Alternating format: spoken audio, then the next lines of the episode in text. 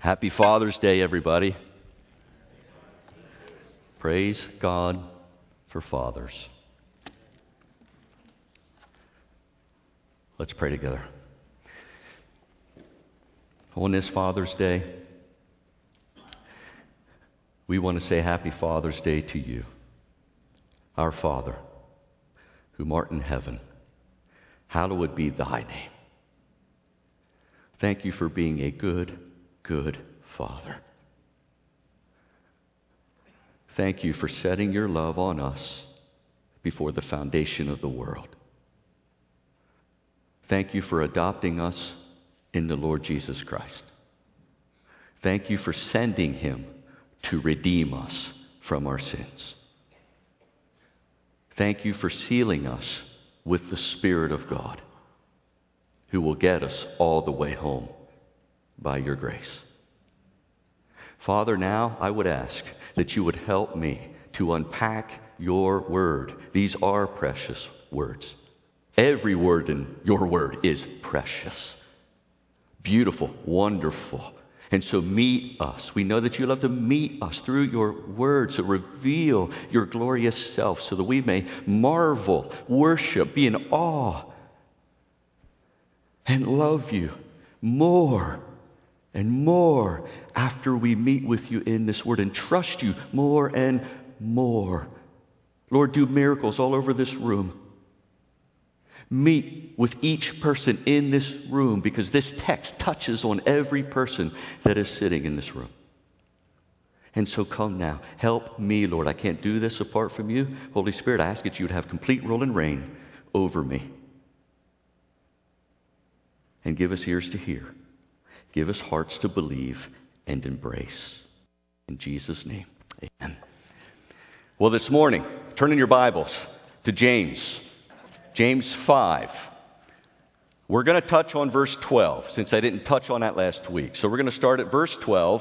I'll read, I'll read all the way through eighteen, but I doubt I'm going to get there. Hear the word of the Lord. But above all, my brothers, do not swear either by heaven or by earth or by any other oath, but let your yes be yes and your no be no, so that you may not fall under condemnation. Is anyone among you suffering? Let him pray. Is anyone cheerful? Let him sing praise. Is anyone among you sick? Let him call for the elders of the church and let them pray over him, anointing him with oil in the name of the Lord. And the prayer of faith will save the one who is sick, and the Lord will raise him up. And if, if he has committed sins, he will be forgiven. Therefore, confess your sins to one another and pray for one another that you may be healed. The prayer of a righteous person has great power as it is working. Elijah was a man with a nature like ours. He prayed fervently that it might not rain, and for three years and six months it did not rain on the earth. Then he prayed again. Heaven gave rain, and the earth bore its fruit. Bore its fruit. May God bless the reading of his word. I just want to share with you all that one of the things that has impressed me about your church and attracted me to your church, on top of the expositional preaching of the Word of God that I value so highly, is your emphasis and your belief in prayer. In prayer. You guys pray all the time. I love it. I've experienced it. I love praying with our staff. All the time. I had a chance to pray with the elders on Tuesday night, I think it was. You believe in prayer. That's a great thing. All of your pastors have believed in prayer. And Brother Cliff, I think, has brought in the Fresh Encounter prayer ministry because he believes in prayer. He believes like the early church believed. They got together. They devoted themselves to what? The apostles' teaching, to the fellowship, to the breaking of bread, and prayer. prayer. And let me tell you something. You read through the book of Acts. When they got together and prayed, the place shook. That's, that's what I want. Isn't that what you want? We want this place to shake. We want the Lord's churches all over the world to shake. We want Him to come and meet with us and be with us and empower us and comfort us. Amen? Amen. That's prayer. That's prayer. That's prayer. I love Charles Spurgeon. You know what he used to call seven hundred people that used to pray underneath the sanctuary for the church service? The boiler room. The boiler room. And he's right. The Lord used that man mightily in the ministry. Bring people to saving faith in Christ and to edify the saints and exalt his name. Because Charles Spurgeon said, prayer is what made me. So we believe in prayer. Amen? We need to believe in prayer, gang. In a day and an age when I wonder if the church has lost confidence in prayer. It's the least attended meeting in the church. It's a prayer meeting. So I'm going to challenge you. Come to the fresh encounters. Come, be a part of that. The Lord meets with us in a special way when we get together and pray together. So I'm going to encourage you, please come when we have the next fresh encounter. This morning, James is going to call us to prayer. He's going to call us to prayer. It's interesting. In a lot of the letters, even the Apostle Paul, when he finishes his letters, he touches on prayer, like Thessalonians. Pray without ceasing. So prayer is everywhere in the Bible. The biblical writers, the apostles, believed in prayer. So did James. He believed in prayer. What we're going to see this morning is he's going to touch on different people in the congregation because he's a good pastor, and he's essentially going to say, pray. Pray. Are you suffering? Pray. Pray. Are you cheerful? Are you happy in the Lord? Pray. Sing. But it's another word for psalms. Sing and pray is what I believe he's saying. Are you sick? Call the elders of the church and pray. Are you battling with sin? Get together with one another in the church and pray for one another. Pray, pray, pray. That's what he's after this morning. But before we get there, I want to take a moment. I want to look at verse twelve. I didn't get there last week, and I was tempted to skip over it and just get to prayer. I'm a thematic kind of thinker, you know. Something just found me up, Lord. I can't do it. But then I see, but above all. I'm like, oh, man, but above all. That's, that sounds pretty important. So I better touch on that one. So verse twelve, verse twelve. And I think if I were to summarize this, basically what he's saying is a Christian should be a person of their word all the time. So look at what he says. This is right after, if you remember from last week, he was telling them to be patient. Above all, my brothers, do not swear either by heaven or by earth or by any other oath, but let your yes be yes and your no be no, so that you may not fall under condemnation. Now I'm asking myself, what in the world does that have to do with suffering? Right? Or praying. We got suffering up before, we got praying after, and my answer, I don't know. I don't know exactly. When I read the commentators, neither do they.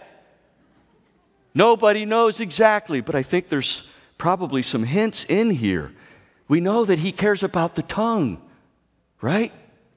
James really, really cares about the sins of the tongue. He just talked about grumbling in verse nine.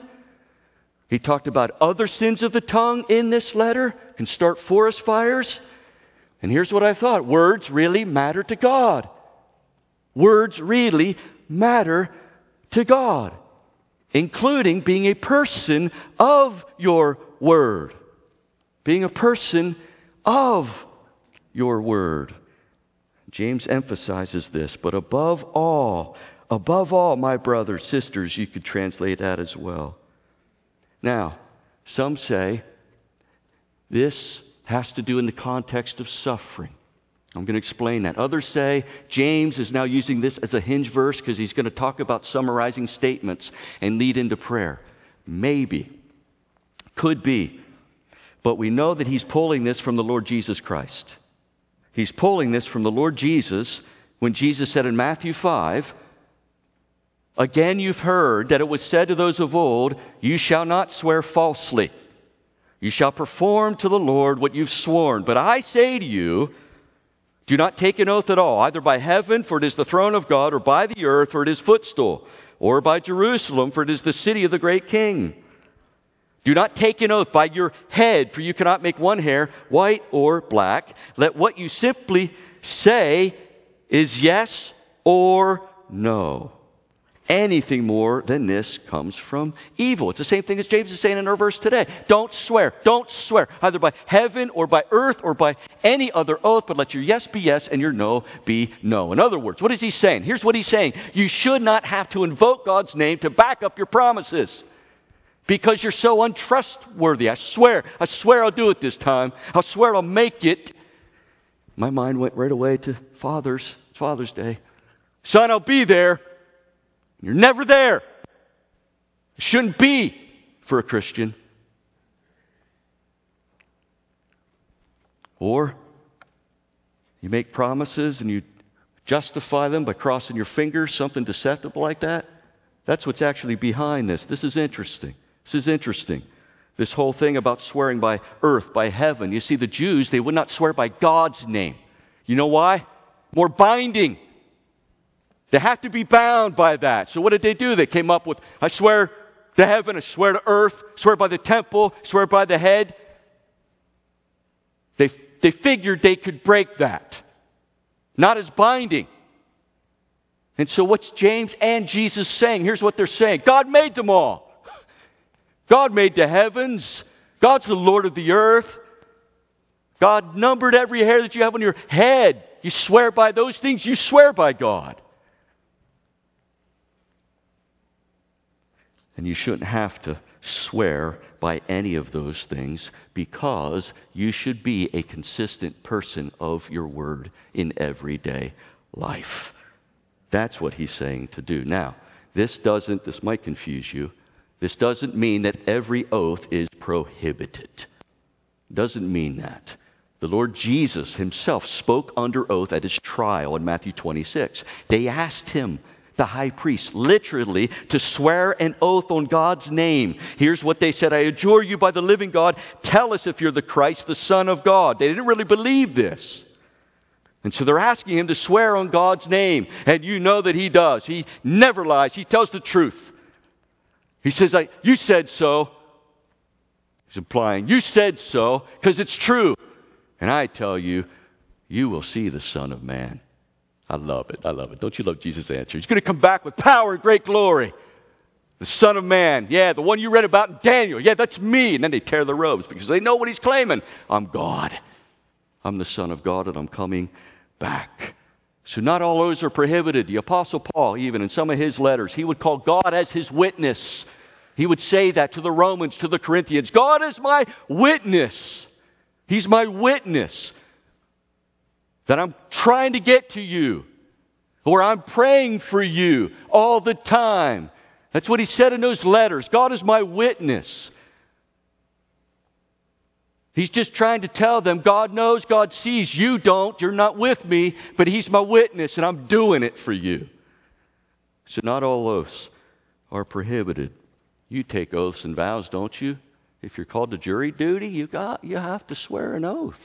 You got to do it. You got to sign contracts at the lawyer's office. So not all oaths are prohibited. The point is, Christians in everyday life, we should be people of our word. We shouldn't have to swear to anything, right? We should be so consistent. Our yes is yes. Our no is no. I tell the truth. You can trust me. Now that doesn't mean there are times, and how many of us in here know that there are times when we have to call somebody up and say, I got caught in traffic, stuff came up, somebody died, I got too much work to do. Anybody? Yes, give some grace. Give some grace. But consistently, we need to be people of our word. That's what a Christian is. That's what a Christian is. Now, this last phrase, it's a little scary to me. You see this here? Let your yes be yes and your no be no so that you may not fall under condemnation. Condemnation. Jesus said it comes from evil or the evil one. So what is this? Evil condemnation? judgment. That's the Greek word for condemnation. So I'm asking myself questions. You read the Bible, do you ask questions? Do you do this sometimes? What do you mean? What do you mean, Lord? Is this eternal judgment, condemnation for unbelievers? Or is this judgment for rewards? I think the answer is yes. I think the answer is yes. So that you may not fall under condemnation. Now, when a believer hears this, you know what a believer does, right? They check themselves. They said, oh man, how am I living? This is what a believer does, a true believer. It's what they do because the Holy Spirit's inside of them, right? Spirit's inside of them. And so when the Spirit inside of you hears something like this, you evaluate your life. And if you're doing it, you repent and you work on it, right? Amen? Praise Him. Praise Him. So yes, this can have an element that Jesus, just like with grumbling, is going to come back. He's going to hold us accountable for every careless word, including these words. And He's going to judge us for reward's sake. However, I also think that words really reveal who we are, whether believer or unbeliever. Jesus said in Matthew twelve, and these are some, these are some tough words. I tell you, on the day of judgment, people will give account for every careless word they speak. Every careless word you speak. And then He says, for by your words, you will be justified. You'll be justified.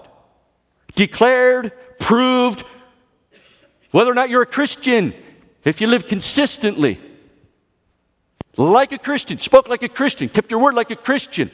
Not all the time. You guys know. Good grief, we still have sin, right? We're still fighting. We're still killing sin. That's the difference, though. You're still fighting. You're living trustworthily as much as you can. Those words are going to justify you on it. They prove that you're a Christian. Your words prove that you're a Christian. And you're justified before Him, declared not guilty, covered in the blood of the Son. You're a true Christian. And then He goes on to say that by your words, you'll be justified, but also by your words, you will be justified. Condemned, condemned, condemned. And I think He means eternal hell. You're going to prove by your words. You see, when people out there, people that don't have the Spirit, when they hear words like this, they don't give a rip. You lie, you cheat, you deceive. They don't really care. Do you remember those days when you weren't a believer? You justify. You get around. Everybody does it. I didn't hurt anybody. If you live consistently that way, and you think consistently that way, then the Spirit's not in you. You're not a believer. And so I think that's what Jesus is after in that text. Let your yes be yes, and your no be no. Now, here's where this might apply. Because we're talking about suffering people. Suffering people. And so, when He says, let your yes be yes and your no be no, He might be saying, in your suffering. Because it can be tempting to say something rash. Make rash vows. Bargain with God and other people. And instead of doing that, what should we be doing in our suffering? That's where we're going. And James says, pray. Pray. You happy today? Sing. If you're sick, call the elders. If you're fighting sin, pray with your brothers and sisters. Confess. So He's hitting every one of you in this auditorium, gang. You're either suffering, happy, sick, or fighting sin. Every one of you would raise your hand, including me. Maybe you're dealing with every one of these. But let's take them one at a time. The first group, first group, He's going to talk about the sufferer and the one who is happy. And so, for the one who is suffering, He says, pray, pray, and I think He means for yourself. Look at verse thirteen. Is anyone suffering? Anyone among you suffering? That's my question to you. It's my question to you, and I put a line in there for you to fill out. Is anyone among you suffering? Suffering. Now, you might, you might ask, how? What does this mean? Because He says sick in the next verse. Is that different than suffering? This suffering, right here in this text, means any kind of suffering. And you know this from chapter one. Count it all joy, my brothers, when you meet trials of various kinds. Right? Various kinds. So this is all kinds of suffering. It could be the rich people taking advantage of you, like we have seen. It could be suffering from persecution, like we saw with the prophets. It could be suffering, suffering physically and emotionally and spiritually, like Job did. So my question to you, my brothers, my friends, my sisters, are you suffering in any kind of a way? Depression, anxiety, cancer, any kind of physical ailment, suffering from the loss of a loved one. Write it down. I would encourage you. Put it down there on paper and hold this before the Lord. I'm suffering in this way, Lord. And then the question is, what do I do about this suffering? What do I do? Pastor James, what do I do? He is, he is one answer. One answer. And it's different from what I thought many people would say, or even the counsel I would give. My knee jerk. Go to the doctor, man. Get a good counselor. Take a walk. Clear your mind. Get out of the circumstance. James doesn't answer with any of those as, as far as what to do first. He says, pray. Let him pray. And gang, it's one word in the Greek. He emphasizes this so much. It's, it's just pray. I thought to myself, how's that for a one hundred dollars counseling session for one hour?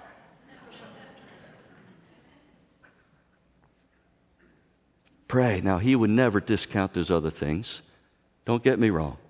He would never discount a good biblical counselor to walk alongside of you, or a good biblical friend, or even to go to the doctor if you have to go to the doctor. He would never discount that. I think he's after the knee-jerk response that we should all have. To pray. To pray. And not just to pray once. This is present tense. Keep praying. Pray. Pray until you pray, the Puritans used to say. Keep praying. And I thought to myself, I know what he's talking about here. I had to do this in my depression. I'm doing it now with the things that I'm suffering with. And if I don't do this, gang, I will die. I will go AWOL from the faith. Pray. Keep praying. And I know some of you have been suffering so long, like Job, that it gets hard, doesn't it? I've been praying all week long. Lord, give us the strength to keep praying, to keep coming to you in prayer. And brothers and sisters, at the end of the day, you, you want to know how you get through it, and you keep praying Him. He's carrying you. That's why you're still praying. Praise Him. Praise Him. Now, my next question was, pray what? Pray what? James, you don't tell us what to pray in here. And so I thought, pray biblically saturated prayers. Biblically saturated prayers. Gang, this is the only thing that's eventually going to set you free. Jesus said, the Son of Man sets you free. You will be free. You shall know the truth, and the truth will set you free. Now, I think he's talking about initial salvation there, but this can apply. Pray the Word. You've got to have a deep reservoir of the Word written on the tablet of your heart if you're going to go through something. So make it a point to memorize and know the Word of God. Brothers and sisters, however you're suffering, if you're suffering against the devil, you're fighting the flesh, it's against persecutors, pray. Pray the Word. How did Jesus fight the devil? How did He fight the devil? It is written. It is written, devil. Man does not live on bread alone, but every word that comes from the mouth of God. Three times it is written, you shall not put the Lord your God to the test. It is written, serve Him and Him alone. It is written, written, written. You've got to know the Bible. People coming at you. Remember last week, I will vindicate you. The Lord is at hand. I'm coming back. Great is your reward. Isn't this what Jesus said? When people persecute you, slander you, call all kinds of false things against you because of my name's sake, great is your reward. You have to do this when you are praying and suffering. You got to. And then you got to submit yourself under the mighty hand of God and His providence over all things. Amen? It's for good. It's for my good. You're working all things for good, Father, for those who love you, for those who are called according to your purpose. All the things that suffering accomplishes. I know I read holiness. Count it all joy. It's going to mature me. Testing of your faith because he's re- refining you. That's in Peter. Jesus learned obedience through suffering. If it were not for suffering, I would have gone astray. The psalmist says, you got to pray these things. You got to pray these things. And remember that God is over all things. Not even a sparrow falls to the ground. He's working out all things according to the counsel of his will. And he will lose not one of you, but he's working in you through this suffering. Amen? He is. Now, it might not feel like it all the time. Might not feel like it all the time.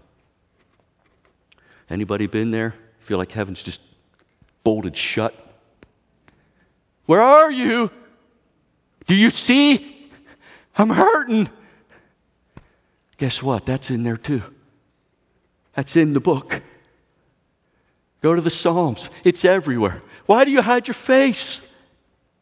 I'm hurting here, Lord. I'm drenching my couch day and night with tears. Blackness is my darkest friend. Or darkness is my blackest friend. I forget how Psalm eighty-eight ends. It ends that way. It's like one of the few Psalms that really ends dark. He's hurting.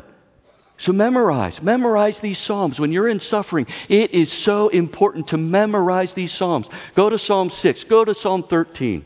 Memorize these. Make this a part of your experience and take them to God because that's what He wants. He wants us to go to God with our suffering and to cry out to Him, how long, O Lord, how long? He wants us. He's a Father who is for us. Amen? And don't be afraid to ask for healing or circumstances to change. Don't be afraid to ask for those things. But He may say no. He may say no because He wants to change you in those circumstances and take you deeper in the faith. And that's what it requires. But don't be afraid. Don't be afraid to ask Him for anything. And also for some of you who are walking with sufferers, can I just encourage you not to be like Job's friends. Just walk with them and listen at first. There will be a time when you can speak truth, these truths, into their lives. Amen? But you may not know why they're suffering. They thought it was sin. What'd you do? He was a righteous man. So be careful when you're walking with a sufferer. Now, next, he says, what do you do when you're happy, you're cheerful? He says, sing. Sing. Sing praise. Sing praise. I love this.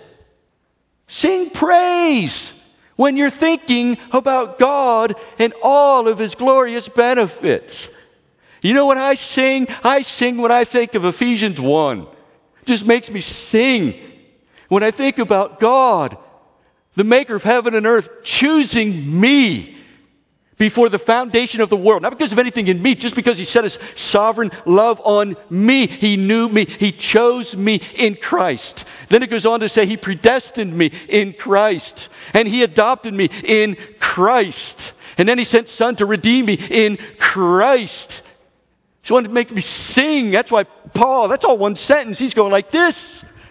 To the praise of His glorious grace is what Paul says. So when you're riding high with the Lord Jesus Christ, sing. Sing praises to His name. I don't think he means sing Beach Boys or Justin Bieber either.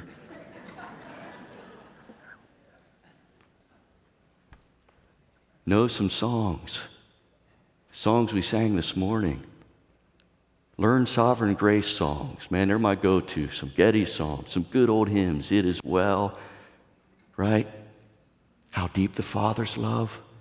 Know those songs. Sing. Don't be afraid to sing anywhere. Don't be surprised if you hear me walking around these halls singing. I love to sing all the time. Sing in the shower, gang. Sing in your car. Sing praises to God for all of His benefits, both physical and spiritual. Everything good has come from the cross. Sing. So we've dealt with the sufferer. Pray. Happy. Sing. Now he's going to deal with the sick. What do you do if you're sick? He says, call the elders of the church, verse fourteen. Is anyone among you sick? Let him call for the elders of the church. Let them pray over him, anointing him with oil in the name of the Lord. Now, there's a ton of questions in here, starting with the sick and the oil and all this kind of stuff. So I'm going to try to address this. But here's the first question I had. What does this kind of sickness really mean? Because some say this is spiritual sickness. Others say it could be spiritual sickness and physical sickness. Others say it's just physical sickness. So which one is it? My answer is this. It's mainly physical, I believe. But it can also affect the spiritual state of a person. We are embodied souls. We go together. We're a mixture, right? We're a mixture. And some people say spiritual because this word sickness can mean weak. You can translate it weak. And they say, see, that's weak. That's weak spiritually, that's weak mentally, that's weak emotionally. But when the Bible typically talks about that kind of weakness, the author's going to tell you. Paul, in Romans fourteen one, says, as for the one who is weak in faith. Weak in faith. So he just tells you flat out, you're weak, you're weak in faith. And again, I think it's physically sick, because this word is used a lot in the Gospels when Jesus healed. Physically. Physically. Now, here's where I have to be honest. I kind of wish it was only spiritual. It'd get us off the hook for why the charismatics come after us. Right? People lack faith. I hope to have an answer for that biblically when we get into this about oil and the prayer of faith. So, what should they do? He says, call the elders. Have them pray over you. Look at what he says again. Is anyone among you sick? Let him call for the elders of the church. Let them pray over him. Isn't it interesting? He doesn't say, go to the faith healer. Call the elders. Call the elders, the spiritual leaders in your church. Spiritual leaders. They are the ones who devote themselves to the ministry of the word and prayer. They're the ones who oversee your souls, the elders, the elders and pastors. Let me do just a quick little word study for you. All these words mean the same office. Shepherd, pastor, elder. They're all the same office. They're used interchangeably in the Bible. So a pastor's an elder, and an elder's a pastor. So call a pastor, call an elder. We're all the same thing. And we'll come and pray for you. Now, I think this seems to be a person who is so sick that he physically can't come. He can't get here. Look at what it says again. Let him call for the elders. Let him call for the elders to come. I think that's what he's saying. He's so sick he can't make it out to the church. And then he says, pray over him. He's in bed. He can't get up. That's what I'm seeing here. And then we see in the next verse, the Lord will raise him up. So I'm seeing somebody who is really, really sick. Bedridden. Now, that doesn't mean we're not going to pray for other people in the church. Who's, please, can you gather the elders and pray for us? Of course. We'll do it every time. We'll do it here. We'll come to your house. Even if you can sit up, we'll definitely do it. We love to do that. Call us. I'm speaking for myself now. I haven't been with the elders all that much. But I think these guys love you. They'll do it. I've done it all the time. Pray for people right in my office. Go to their home. Not necessarily bedridden, but there is something here that James is telling us that this person is so sick, call them, get them to your place to pray over you. And yes, mainly physical, physically sick, but I got to tell you, gang, twenty years ago when I was clinically depressed, I could barely move. So if that's you as well, call us. Call us. James is telling you to call us. And really it's God calling you to, telling you to call us. This is his word. Call the elders. Pray over you and anoint you with oil in the name of the Lord. Anoint with oil. Oh boy. I've done it when people have asked. There's other brothers that won't do it at all. And there's other brothers that will do it every time. Let's see if we can figure this out maybe.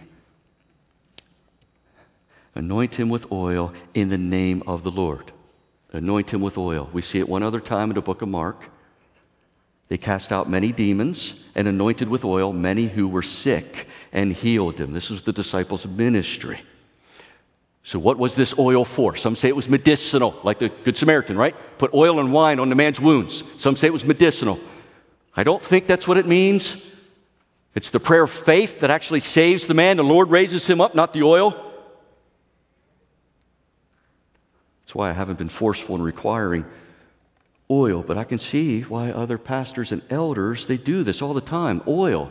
Oil, I think, in the Bible means a couple of things. It is symbolic of the power of the Holy Spirit coming on a person and healing them and making them well.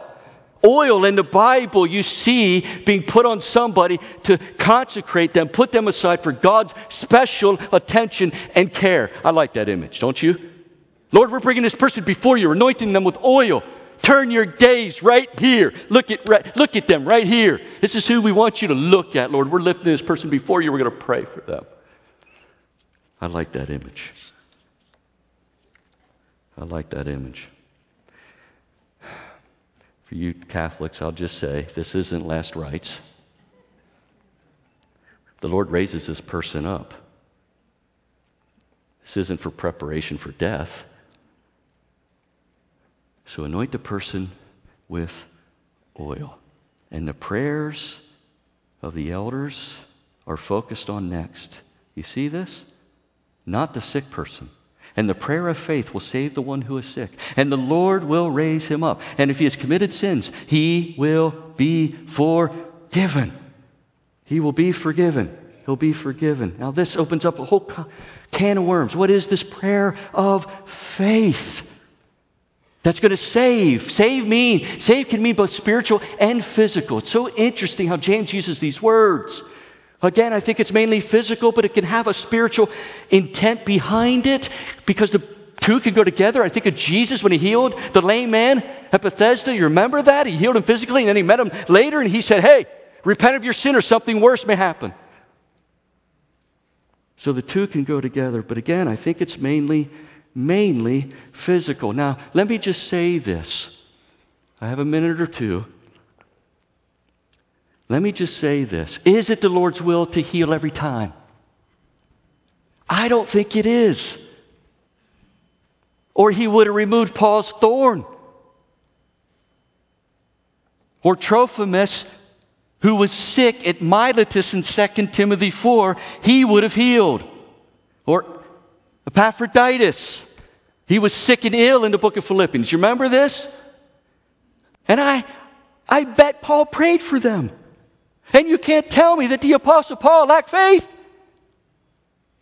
I just think that it's not God's will all the time to heal. Peter even says if it's God's will for you to suffer, he writes that in First Peter. So I don't think this means that God will heal every time. I think it means if it's God's will, he will heal. Because we all agree in this room that nothing's impossible with God. Nothing. He sustains the universe by the word of his power. Good grief. He just think it healed. And some take this to mean the gifts of healing.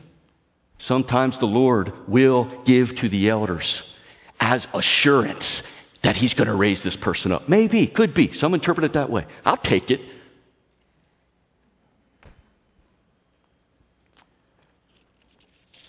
I even heard a Presbyterian say that that happened to him. So we don't put God in a box, do we? I think I'm going to I'm going to save the rest. I'm going to save the next conversation. He talks about prayer, the relationship between sin and sickness for next week, and we'll get into the example of Elijah. But to recap what we've seen so far, what does he say, Pastor James? If you're suffering, pray. Pray for yourself. If you're happy, sing praises to the Lord. He's pushing because you can forget the Lord in good times. He's pushing those people to the Lord always. And if you're sick, call the elders. Call the elders. Next week we'll talk about praying with each other and confessing sins. We have a baptism to get to. But let me pray first, and then I'm going to explain baptism to you. Father, we thank you. We thank you again for your word. Oh, this is so applicable, Lord. If there's anybody in here, give them the power through the Spirit of God to pray your word, Lord, that is like a hammer, a balm, a comfort for sufferers. And Lord, help us to sing and rejoice, be filled with the Spirit and sing psalms, hymns, spiritual songs unto the Lord. And Lord, if there's any that are sick among us that might even be bedridden now and hearing our voice, I pray that they would call us. We would come in a heartbeat and pray over them. And then, Lord, we just rejoice. We rejoice in the baptism that we're about to witness. Placing their faith in the Lord Jesus Christ, who commanded his disciples to baptize in the name of the Father and the Son and the Holy Spirit. So we thank you for this. Pray that you would bless our time now. We ask in Jesus' name.